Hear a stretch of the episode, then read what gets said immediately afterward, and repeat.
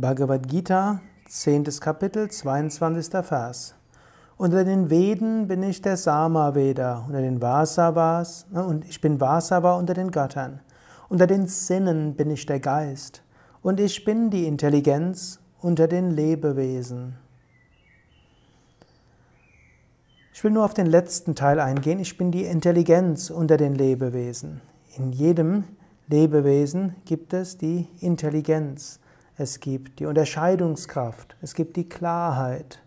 Jeder Mensch hat eine gewisse Klarheit. Wir sprechen hier nicht über einen IQ, also den Intelligenzquotienten.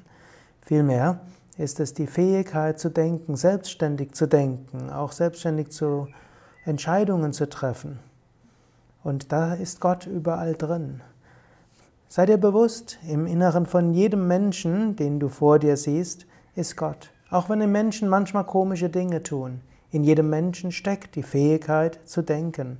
Aristoteles hat mal gesagt, der Mensch ist Zoon, Politikon, Ekon, ein vernunftbegabtes, soziales, also geselliges Wesen. Jeder Mensch hat Gott in sich. Und das kann auch helfen. Selbst der eigenartig sich verhaltene Mensch, tief im Inneren, ist er Gott.